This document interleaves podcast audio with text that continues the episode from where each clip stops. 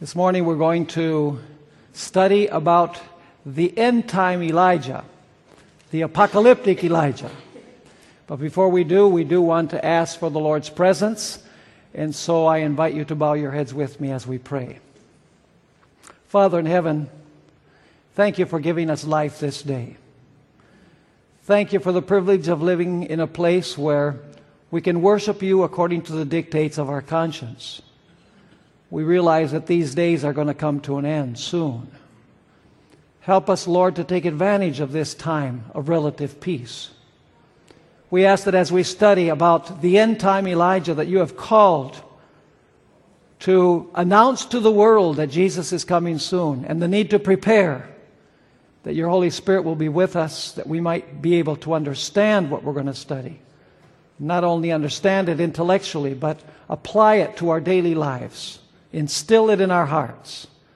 We thank you for the privilege of coming before your throne boldly. And we do so not because we have any merit, but because we come boldly in the name of Jesus. Amen. When should we expect the end time Elijah to appear? I'd like to begin by reading from Malachi chapter 4 and verses 5 and 6.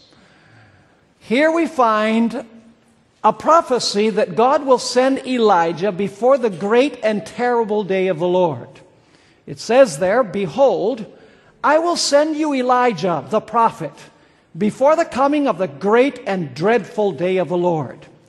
And he will turn the hearts of the fathers to the children and the hearts of the children to their fathers, lest I come and strike the earth with a curse. This text tells us that God is going to send Elijah immediately before the great and terrible or dreadful day of the Lord. So we need to ask, when is the dreadful day of the Lord? We don't have to guess. Because in the immediately preceding verses, we are told when the great and terrible day of the Lord is. Let's read verses 1 to 3 in Malachi chapter 4. It says, Therefore, behold, the day is coming, burning like an oven, and all the proud, yes, all who do wickedly will be stubble. And the day which is coming shall burn them up, says the Lord of hosts, that will leave neither root nor branch. But to you who fear my name, the Sun of Righteousness shall arise with healing in his wings. And you shall go out and grow fat like stall fed calves. You shall trample the wicked, for they shall be ashes under the soles of your feet on the day that I do this, says the Lord of hosts. So the question is, when is the great and dreadful day of the Lord? It's referring to the coming of Christ. And so are we to expect another Elijah immediately before Jesus comes? According to the book of Malachi, yes. This prophecy was partially fulfilled, as we studied last night, in John the Baptist.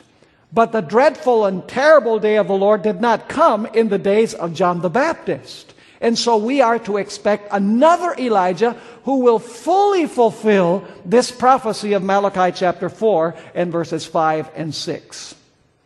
Now let's take a look at some principles that we need to take into account in order to understand the end time Elijah. When will this Elijah appear? Immediately before the second coming of Christ, according to what we've studied.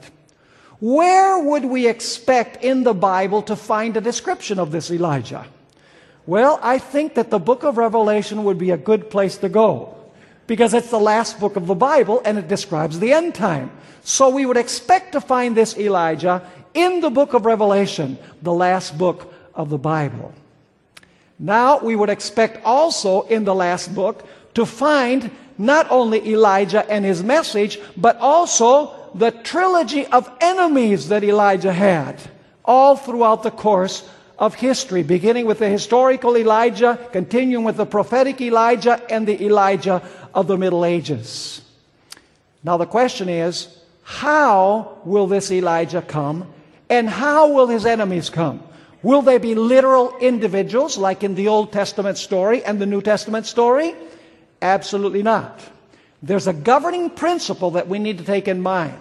And that is that in the Old Testament, you're dealing with literal Elijah because you are dealing with literal Israel. His enemy was a literal harlot who committed literal fornication with a literal king who had literal false prophets who promoted the literal worship of the literal sun god Baal. But at the end of time, the geographical, personal, and ethnic limitations from the Old Testament story are removed. And the persons in the Old Testament story become symbolic of spiritual worldwide systems. In other words, Elijah, Israel, Jezebel, Ahab, Baal, the false prophets are not individuals in the end time, but represent global systems. And so, what was local and literal becomes spiritual and global or worldwide. Are you understanding the principle? This is a vital principle in the studying of, study of Bible prophecy, and those who ignore it fall into all sorts of mistakes in their interpretation of Bible prophecy. So, what we want to do first is see if we can find the three enemies of Elijah before we talk about Elijah and his message. Go with me to Revelation chapter 16 and verse 19. We're going to be mostly in Revelation in our study today. Revelation chapter 16 and verse 19. It speaks here about the great city, Babylon. And we're told something very interesting about Babylon. It says, Now the great city was divided into, how many? Into three parts. And the cities of the nations fell, and the great Babylon was remembered before God to give her the cup of the wine of the fierceness of his wrath. How many parts does Babylon have? Babylon has three parts. And so you say, Pastor Bohr, what are the three parts of Babylon? Well, we don't have to guess. Because just a few verses before this one that we just read, in verse 13, Revelation 16, verse 13, we're told what that trilogy is. It says, And I saw three unclean spirits like frogs coming out of the mouth of the dragon, and out of the mouth of the beast, and out of the mouth of the false prophet. And so here we have the three divisions of end time Babylon. The trilogy that constitute the enemies of the end time Elijah. Now the question is, who are the dragon, the beast, and the false prophet? Well, in order to understand, we have to go earlier in Revelation where these three powers are introduced. And they are introduced in Revelation chapter 12 and 13. So we have to go back to these chapters to understand who these enemies are. Let's talk first of all about the dragon. What does the dragon represent? Go with me to Revelation chapter 12, and let's read specifically verse 3. Revelation chapter 12 and verse 3. It says here, And the dragon stood before the woman who was ready to give birth to devour her child as soon as it was born. Who is this child that was going to be born? The child is none less than Jesus Christ. And we're told that the dragon stood next to the woman to devour the child. Now the question is, who was it that stood next to the woman to devour the child when the child was born? It was the devil. But it was not the devil in person, it was the devil through the civil power of Rome. In fact, go with me to Matthew chapter 2 and verses 16 and 17, where we find how Satan worked through Rome, through the civil power of Rome, to try and slay Jesus Christ. It says there in Matthew chapter 2, verse 16, Then Herod, when he saw that he was deceived by the wise men, was exceedingly angry and he sent forth and put to death all the male children who were in Bethlehem and in all its districts from two years old and under, according to the time which he had determined from the wise men. And so we find that the dragon, although it primarily represents Satan, it represents the civil powers that Satan works through to accomplish his purpose. Let me give you another biblical example. Ezekiel chapter 29 and verse 3. And I'm reading from the King James Version because I think that it is a more accurate translation. Exodus, I mean, Ezekiel chapter 29 and verse 3 speaks about Pharaoh, who is mentioned in the book of Exodus. And I want you to notice what Pharaoh, the civil leader of Egypt, is called. Ezekiel 29, verse 3 says, Speak and say, Thus saith the Lord God, Behold, I am against thee, Pharaoh, king of Egypt, the great what? Monster. Well, some versions say the great monster. What does the King James Version say?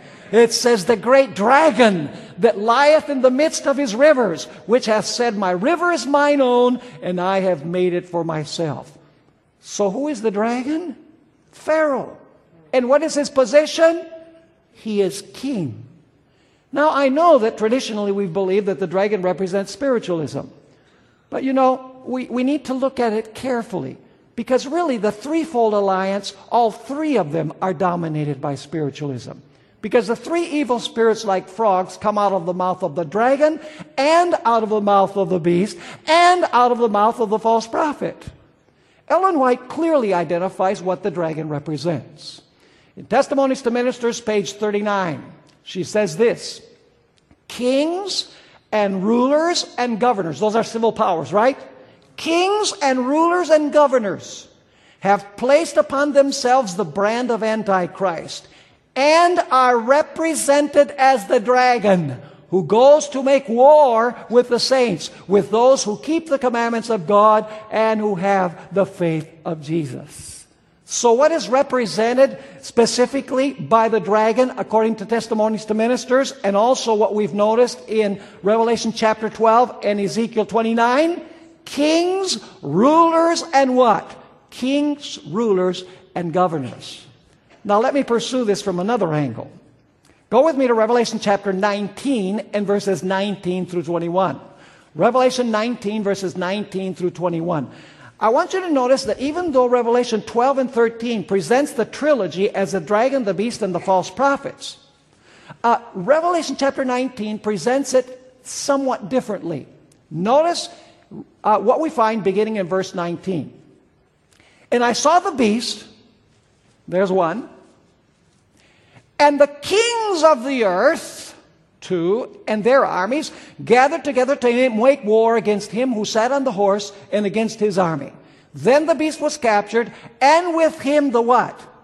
The false prophet who worked signs in his presence by which he deceived those who received the mark of the beast and those who worshiped his image. What are the three powers that are mentioned here in Revelation 19? The kings, the beast, and who? and the false prophet. So, what does the dragon represent? The dragon represents the kings of the earth. Of course, in the very next chapter, you have the dragon behind the dragon. Because an angel descends from heaven and binds the dragon to the earth, the one who is behind the kings of the earth, the one who is behind the civil powers of the world. So we know that the dragon represents the kings of the earth. Let me ask you, do you think the kings of the earth are going to be somewhat wimpish at the end of time, just like Ahab was? Just like Herod was? Just like the kings during the Middle Ages were? Absolutely. They will be manipulated by the beast, and they will be manipulated by the false prophet. Now let's turn to talk about the identity of the beast. We know that the dragon represents the kings of the earth. What does the beast represent? Go with me to Revelation chapter 13 and verses 1 and 2. This is speaking about the Roman Catholic papacy during the 1260 years.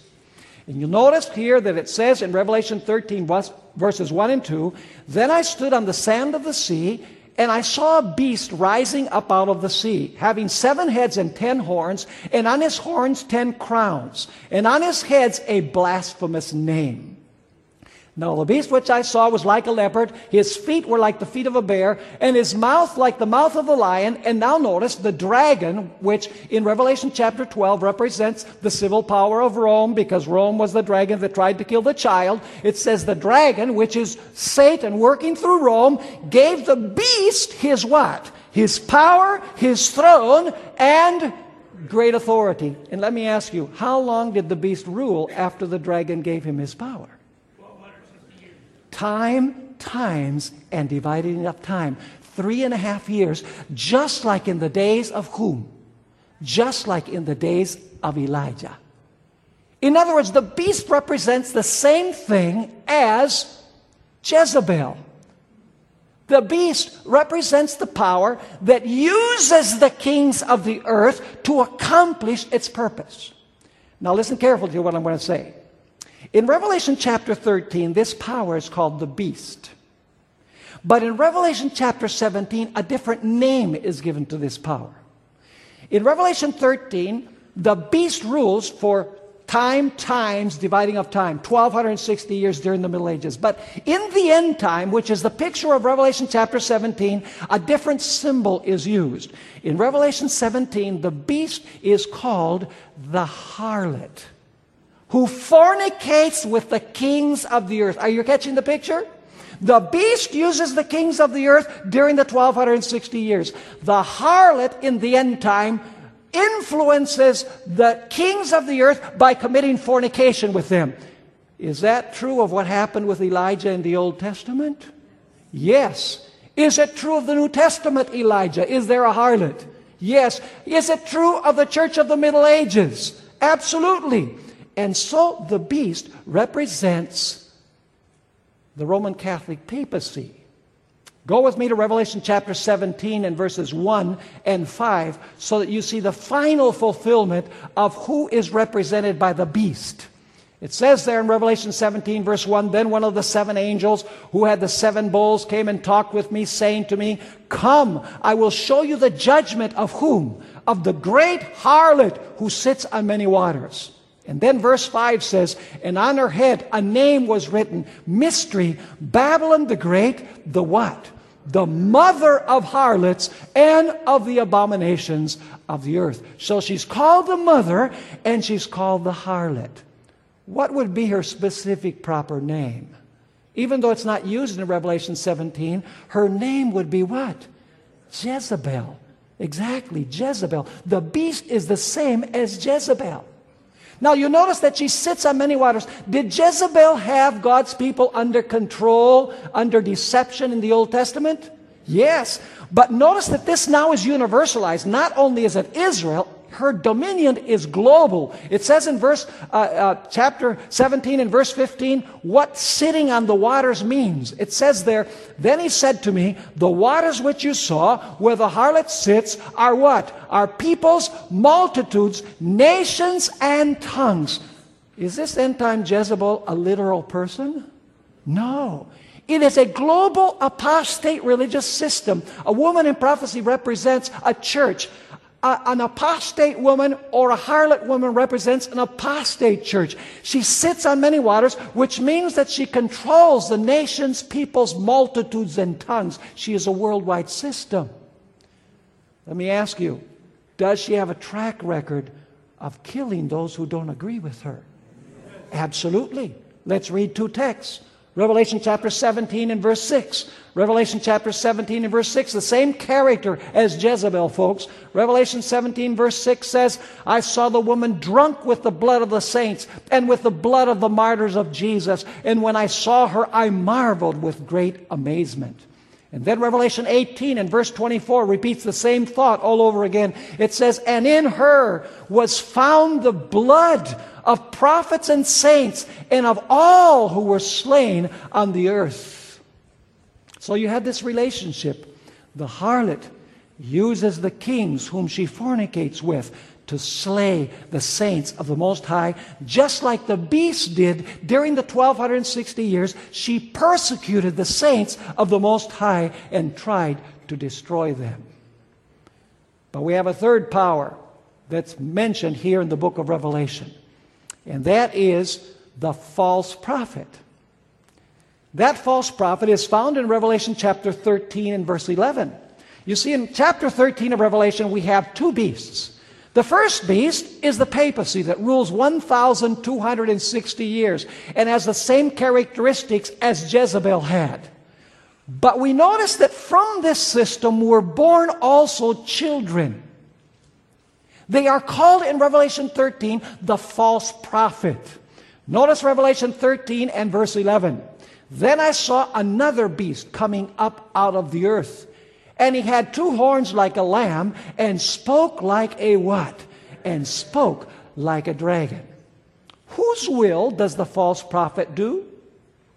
The false prophet does the will of the beast. You say, how do we know that?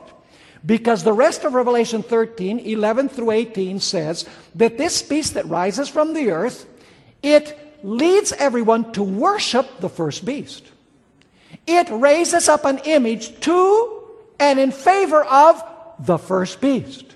It imposes the mark of the first beast. And it does everything in the presence of the first beast. In other words, this second beast does everything to help the first beast, who uses the kings of the earth to accomplish its purposes. Does this sound similar to what happened in the days of Elijah? The false prophets taking orders from Jezebel, who influenced and used the king to accomplish her purposes. Now, in Revelation 17, this third uh, group of individuals is not called the false prophet. A different name is given in Revelation 17 to, to this third enemy of Elijah. You see, in Revelation chapter 13, this trilogy is called the dragon, the beast, and the false prophet. In Revelation chapter 17, it's the kings, the harlot, and the harlot's daughters. Did Jezebel have false prophets? Yes. Let me ask you is there a daughter involved in the story of the New Testament Elijah? Absolutely.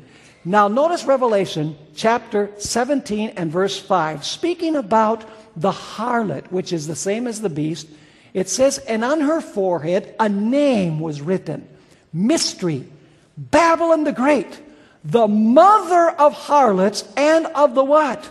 And of the abominations of the earth. Have you ever known a mother who doesn't have children?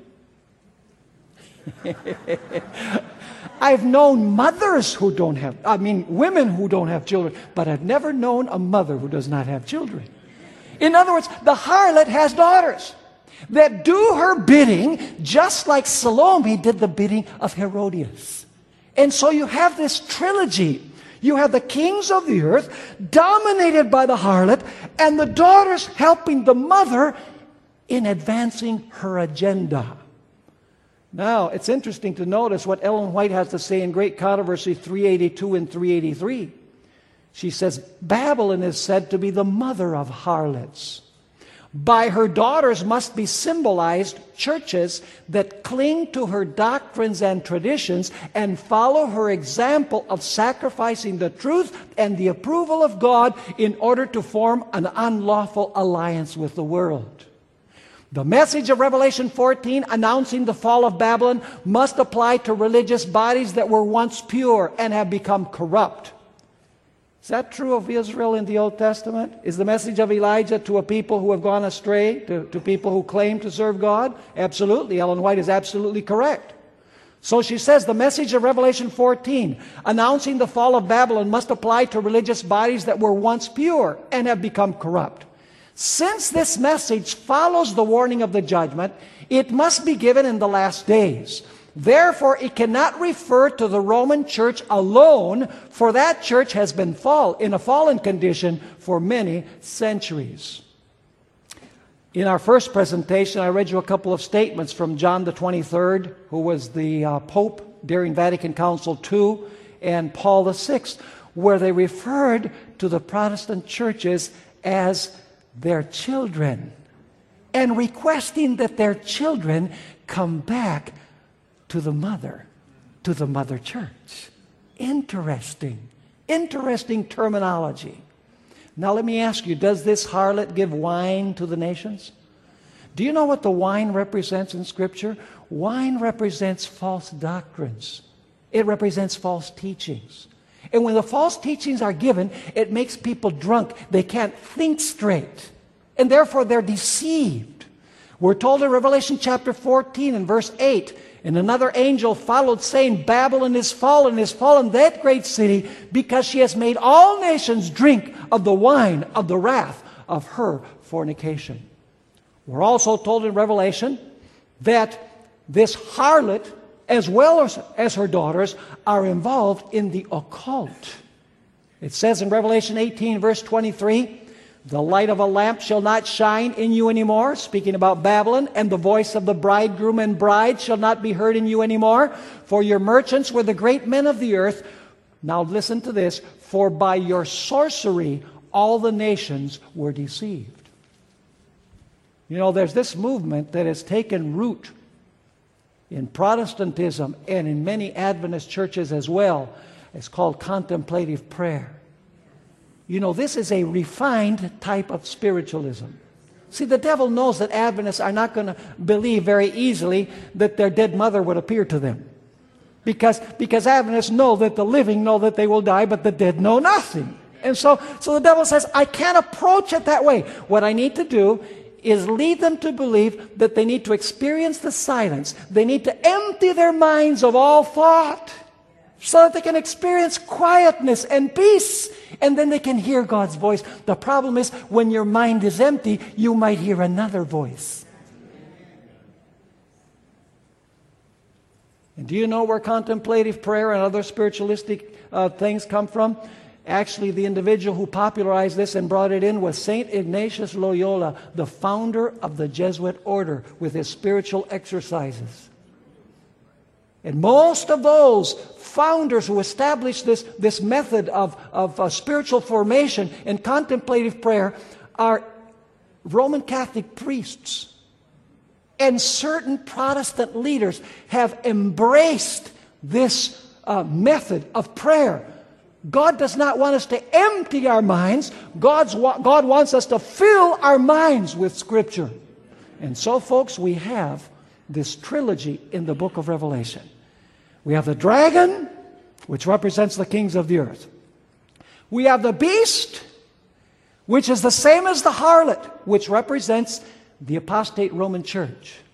And we have the false prophet, which is the same as the daughters, which represents the Protestant denominations that were born from the papacy that have embraced many of her teachings and doctrines, such as the idea of the immortality of the soul, an eternally burning hell, the idea that Sunday is the day that we're supposed to keep. All of these things have been imbibed by Protestantism from the mother, from the papacy.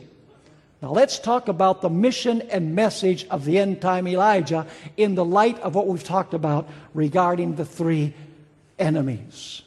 Malachi chapter 4, verses 5 and 6 once again says, Behold, I will send you Elijah the prophet before the coming of the great and dreadful day of the Lord. And he will turn the hearts of the fathers to the children and the hearts of the children to their fathers, lest I come and strike the earth with a curse. Let me ask you, to whom does this message of Elijah go at the end of time? Is it primarily to the secular, unchurched, atheistic people of the world? No! This message has always been given to an apostate church. Elijah gave it to an apostate church. In the New Testament, Elijah, John the Baptist, gave it to an apostate church. During the 1260 years, the message was given to the apostate church. Of course, at the end time, it's not given to the apostate church. Is it? Of course it is. You cannot suddenly say that the end time message is for the secular people in the world. No, God is calling His people back. Notice Revelation chapter 18, verse 4, where, where God speaks to His people. And notice Babylon is full of God's people. It says, And I heard another voice from heaven saying, Come out of her. And then what does it say? My people. Who is the message given to? God's people where? In Babylon. And Babylon has three parts, as we've studied. So God says, Come out of her, my people, yes, lest you share in her sins, and lest you receive her plagues. Is it the role of the end time Elijah to restore the true gospel of Jesus Christ? Do you know where the Elijah message is found?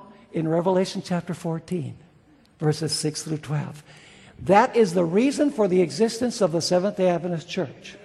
If we do not preach the three angels' message to the church and to the world, we have no reason to exist. Because this is the unique, special message that God has given to the Seventh day Adventist Church for this particular time in human history. And it's God's last message to the world because as soon as the third angel proclaims his message, Jesus is seen seated in a cloud with a sickle in his hand. The three angels' message mature the world either on God's side or on Satan's side because people reject the message. Notice that the end time Elijah will restore the everlasting gospel. Revelation 14, verse 6. Then I saw another angel flying in the midst of heaven, having what? The everlasting gospel to preach to those who dwell on the earth, to every nation, tribe, tongue, and people. Will the end time Elijah restore true worship to the Creator? Yes. Did Elijah do that? Absolutely.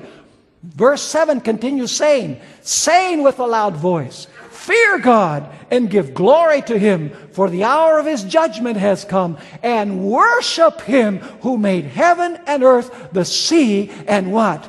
And the springs of water. The end time message brings the attention people back to the Creator. Must the Sabbath be involved? Why do we worship the Creator? Well, because He made us. And did God give us a sign that He's the Creator? Absolutely. The sign is the Sabbath. You can't separate worship from the Sabbath. That's why Isaiah 66 tells us in verses 22 and 23 that when everything is restored, all flesh shall come to worship the Lord from Sabbath to Sabbath. And we're told in Psalm 95 and verse 6 Come, let us worship. Let us bow down before the Lord our Maker. And so the end time people of God, the end time Elijah, will attract attention to the true Creator, will attract attention to God's holy Sabbath. Incidentally, do you know where the Christian church got the observance of the Sunday from? They got it from the paganism of the Roman Empire in the days of Constantine the Great. The only difference between the Old Testament and the end of time is that in the Old Testament, people were worshiping the literal sun. Whereas at the end of time, people will be worshiping on the day of the sun, which came in from paganism, because pagans worship the sun. And some people say, Pastor, it's not the same thing to worship the sun as it is to worship on the day of the sun. And I sustain that it is. Let me explain why. Let me ask you, who created the sun? God. Did he create it for worship? No. So what happens if you make it an item of worship. What is that called? Idolatry. Let me ask you, who created the first day of the week? God. Did he create it for worship? No, it's a work day. It's a secular day. So what happens if you make it a day of worship? What is that? It's idolatry. It doesn't matter if it's an object or a day. Anything that man makes for worship that God has not established for worship is what? Is idolatry. Do you remember that in the days of Elijah, the people were claiming to serve God, but they were also serving Baal, the sun god? And Elijah had to say, Why do you limp between two opinions? The Christian world claims to serve the true God, but they're keeping the day that came in from paganism, the day of the sun that came into the Christian church. In other words, they're keeping a day that is seeped in paganism, a day that was established by human tradition for worship, which God did not establish for worship. The end time remnant will attract attention to the Creator and His genuine day of worship, which exalts the Lord God. Will God's end time people exalt the commandments of God, just like Elijah did? Revelation chapter 14, verse 12. You don't even have to look this one up. It says, Here is the patience of the saints. Here are those who what? Who keep the commandments of God and the faith of Jesus. Are you seeing that all of the elements of the Elijah message of the Old Testament are present in Revelation chapter 14? And then, of course, I want you to notice that God's people will also rebuke the fornication. Did Elijah rebuke the fornication of the king with Jezebel? Did John the Baptist do the same? Did they gain the wrath because of that? Absolutely. Revelation 14, verse 8 is the second angel's message. It says, And another angel followed, saying, Babylon is fallen, is fallen, that great city, because she has made all nations drink of the wine of the wrath of her what? Of her fornication. And who does the harlot fornicate with? She fornicates with the kings. She's involved with the political powers of the world, just like in the days of Elijah. Notice Revelation chapter 17 and verses 1 and 2. Then one of the seven angels who had the seven bowls came and talked with me, saying to me, Come, I will show you the judgment of the great harlot who sits on many waters. Now notice this, with whom the kings of the earth committed what? Fornication. In the Old Testament, it was one king. In the days of John the Baptist, it was one king. At the end of time, we have the world's kings, the kings of the earth and the whole world. In other words, the message becomes universal. And so it says in verse 2 with whom the kings of the earth committed fornication, and the inhabitants of the earth were made drunk with the wine of her fornication. Let me ask you is the message of the end time Elijah a message that will divide the world into two groups? It's a judgment message. Those who accept the message will receive the seal of God. And those who reject the message will receive the mark of the beast. Did the message of Elijah on, on Mount Carmel divide those who were listening into two clear groups? Absolutely. It was a judgment hour message. Now you look at the world today. You say, wow, the three angels' message has not caused a very big impact in the world. We're just winning a trickling of people. And many times we win them and they never even know about the three angels' message. But that's going to change. You see, the message of Elijah for a long time, and even until the moment that he got to Mount Carmel, the people answered him not a word. People remained neutral. But then the fire came from heaven. Is there fire coming from heaven? Absolutely. Notice Revelation chapter 18. Here we have the global Mount Carmel when the fire fell from heaven and joined the loud cry of Elijah, and the people were convicted. It says in Revelation 18, verses 1 through 6 After these things I saw another angel coming down from heaven, having great authority, and the earth was illumined with his glory. Notice in the Old Testament, Mount Carmel and the surrounding regions were illuminated, but here it says the whole earth is illuminated with his glory. And he cried mightily with a loud voice, saying, Babylon the great has fallen, is fallen, and has become a dwelling place of demons, a prison of every foul spirit, and a cage for every unclean and hated bird. For all the nations have drunk of the wine of the wrath of her fornication. The kings of the earth have committed fornication with her, and the merchants of the earth have become rich through the abundance of her luxury. And then God says, Because Babylon has fallen, this is a message for the world. Under the loud cry, the power of the latter rain, God says, and I heard another voice from heaven saying, Come out of her, my people. Lest you share in her sins, and lest you receive her plagues, for her sins have reached to heaven, and God has remembered her iniquities. And folks, when this happens, when God's people are totally committed to this message, they're totally committed to the Lord, and we're not concerned about our retirement, about saving for a rainy day, and all these things. When we commit everything we are and everything we are to finishing God's work and we consecrate our lives to the Lord, the devil will wake up from his slumber. The devil says, I'll catch up on my sleep while they're sleeping. Ellen White describes what's going to happen with this loud cry is given. Great controversy says, says, notwithstanding the widespread declension of faith and piety, there are true followers of Christ in these churches. She's talking about the churches of Babylon, the Roman Catholic Church and Protestant churches. In fact, most of God's people, she says, are in those organizations. She continues saying, before the final visitation of God's judgments upon the earth, there will be, and I'm longing for this day, there will be among the people of the Lord such a revival of primitive godliness as has not been witnessed since apostolic times. This is what our president, Ted Wilson, has been talking about night and day.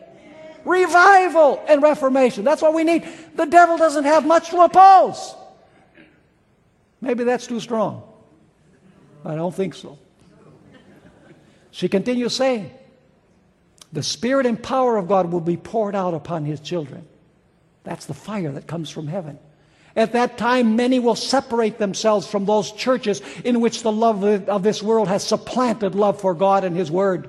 Many, both of ministers and people, will gladly accept those great truths. Notice it's not just the truth that everybody is preaching. Those great truths which God has caused to proclaim at this time. That's what Ellen White calls present truth. At this time, Notice, to prepare a people for the Lord's second coming. Was that what Elijah did? Absolutely, for the first coming. The enemy of souls, des- now, now notice the devil knows this is coming. So it says, the enemy of souls desires to hinder this work. And before the time for such a movement shall come, he will endeavor to prevent it by introducing a counterfeit. I believe we're seeing that counterfeit today, even in many Adventist churches. She continues saying, in those churches which he can bring under his deceptive power, he will make it appear that God's special blessing is poured out. There will be manifest what is thought to be great religious interest. Multitudes will exalt that God is working marvelously for them when the work is that of another spirit. Under a religious guise, Satan will seek to extend his influence over the Christian world. Isn't that amazing? You see, folks, in the Old Testament, God did not allow the false prophets to bring fire from heaven. But in Revelation, the counterfeit will be so great that the false prophet will make fire fall from heaven in the sight of men. And he will do that right before God's people do their work for the Lord. Now, let me ask you are there going to be calamities in the world just like in the days of Elijah? Will God's people be blamed because of the calamities? Now we need to go to Matthew chapter 24, which is speaking about the same period of the Middle Ages. It's speaking about the period of the Middle Ages as well as what's going to happen at the end of time. It's the same time period as what we've been discussing. Matthew chapter 24, verses 6 through 9. And you will hear of wars and rumors of wars. See that you are not troubled, for all these things must come to pass, but the end is not yet. For nation will rise against nation, and kingdom against kingdom, and there will be famines, pestilences, and earthquakes in various places. All these are the beginning of sorrows. Now, listen carefully. We've always read this in evangelism to show that all the disasters that are taking place in the world are signs that Jesus is coming soon.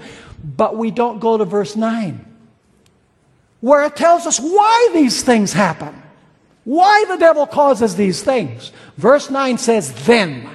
There's the connection. Then they will deliver you up to tribulation and kill you, and you will be hated by all nations for my name's sake. What is the purpose for the devil causing all of these, all of these disasters and all these problems in society? Because he wants to blame God's people and he wants God's people to be hated. Ellen White amplifies this in Great Controversy. She connects it with Elijah. This is in great controversy. She says, she says, It will be declared that men are offending God by the violation of the Sunday Sabbath. That's exactly what Jezebel said, it's because Baal isn't worshiped. And then she continues saying that this sin has brought calamities which will not cease until Sunday observance shall be strictly enforced. And that those who present the claims of the fourth commandment, thus destroying reverence for Sunday, are troublers of the people. Do you remember that expression? Preventing their restoration to divine favor and temporal prosperity. Thus, the accusation urged of old against the servant of God will be repeated upon grounds equally well established. And it came, now she quotes, and it came to pass when Ahab saw Elijah that Ahab said unto him, Art thou he that troubleth Israel? And he answered, I have not troubled Israel, but thou and thy father's house, in that ye have forsaken the commandments of God, and thou hast followed Baalim. She says, As the wrath of the people shall be excited by false charges, they will pursue a course towards God's ambassadors very similar to that which apostate Israel pursued toward Elijah. Interesting. Great controversy, page 590. Will God's people have to flee to the wilderness, to the desolate places of the earth? Notice once again Matthew 24, after speaking of all these disasters, it says in Matthew 24, verse 15, Therefore, when you see the abomination of desolation, that's the Sunday law. I don't have time to get into that. The Matthew 24 series has been airing on 3ABN. You can get more on that. Therefore, when you see the abomination of desolation spoken by Daniel the prophet standing in the holy place, whoever reads, let him understand. Then let those who are in Judea do what? These are God's faithful people. Flee to the mountains. Just like Elijah had to flee. Let him who is on the housetop not go down to take anything out of his house. And let him who is in the field not go back to get his clothes. But woe to those who are pregnant and to those who are nursing babies in those days. And pray that your flight may not be in winter or on the Sabbath. Interesting that Jesus would remember the Sabbath in the context of the tribulation. And then he says, For there will be a great tribulation, such as not has not been since the beginning of the world until this time, no, nor ever shall be. Will God's people go through that tribulation? They will go through that tribulation. But will God's people be sustained? Will their needs be supplied? Notice what we find in Great Controversy, page 629. Ellen White says the people of God will not be free from suffering but while persecuted and distressed, while they endure privation and suffer for want of food, they will not be left to perish. That God who cared for Elijah will not pass by one of his self sacrificing children. He who numbers the hairs of their head will care for them, and in time of famine they shall be satisfied. While the wicked are dying from hunger and pestilence, angels will shield the righteous and supply their wants. Don't be afraid of the tribulation. Yea, though I walk through the valley of the shadow of death, I will fear no evil. Now, our time is up. I had a lot more material than what I could present this morning, but it's interesting to notice the end of this threefold alliance. The Bible tells us that the harlot will have a terrible end. The Bible also tells us that the false prophet will have a terrible end, as will the kings of the earth. And when all is said and done, the blood of God's people will be avenged. It says in Revelation chapter 19, verses 1 and 2 After these things I heard a loud voice of a great multitude in heaven. This is after thing is, everything is all over saying, Hallelujah, salvation and glory and honor and power belong to the Lord our God, for true and righteous are his judgments, because he has judged the great harlot who corrupted the earth with her fornication, and he has avenged on her the blood of his servants shed by her. And as this time of trial and tribulation is coming to an end, then the cloud will appear. Remember that Elijah saw a cloud in the distance? About half the size of a man's hand. Great Controversy 640 and 641. Soon there appears in the east a small black cloud, about half the size of man's hand. It is the cloud which surrounds the Savior and which seems in the distance to be shrouded in darkness. The people of God know this to be the sign of the Son of Man. In solemn silence they gaze upon it as it draws nearer the earth, becoming lighter and more glorious until it is a great white cloud, its base a glory like consuming fire, and above it the rainbow of the covenant. Jesus rides forth as mighty conqueror. And by the way, do you know that this is a chariot that's coming to take God's people home? Let me just read you one closing statement. It's found in Great Controversy, page 645. It says, speaking about the chariot that's coming to take people home, on each side of the cloudy chariot are wings, and beneath it are living wheels. The wheels are the angels, by the way. And as the chariot rolls upwards, the wheels cry, Holy! And the wings, as they move, cry, Holy! And the retinue of angels cry, Holy, holy, holy, Lord God Almighty. And the redeemed shout, Hallelujah!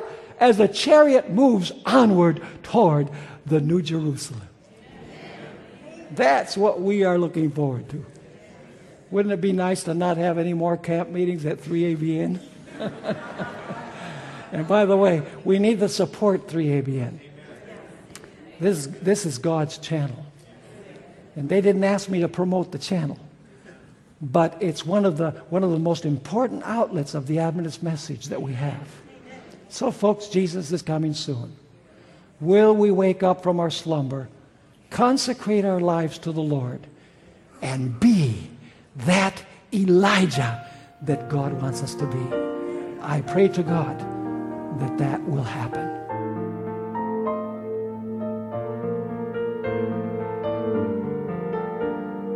This media was brought to you by Audioverse, a website dedicated to spreading God's Word through free sermon audio and much more.